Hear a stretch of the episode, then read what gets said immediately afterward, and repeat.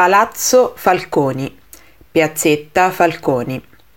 Al cospetto dell'unico palazzo settecentesco all'interno della cinta muraria troviamo una delle opere di Mauro Sgarbi, Il Forno. L'artista, romano d'adozione classe 72, realizza per il centro storico di Fiuggi due ricordi della vita del borgo. L'altro, La Sarta, è in via di Santo Stefano, a pochi passi da Piazzetta Falconi.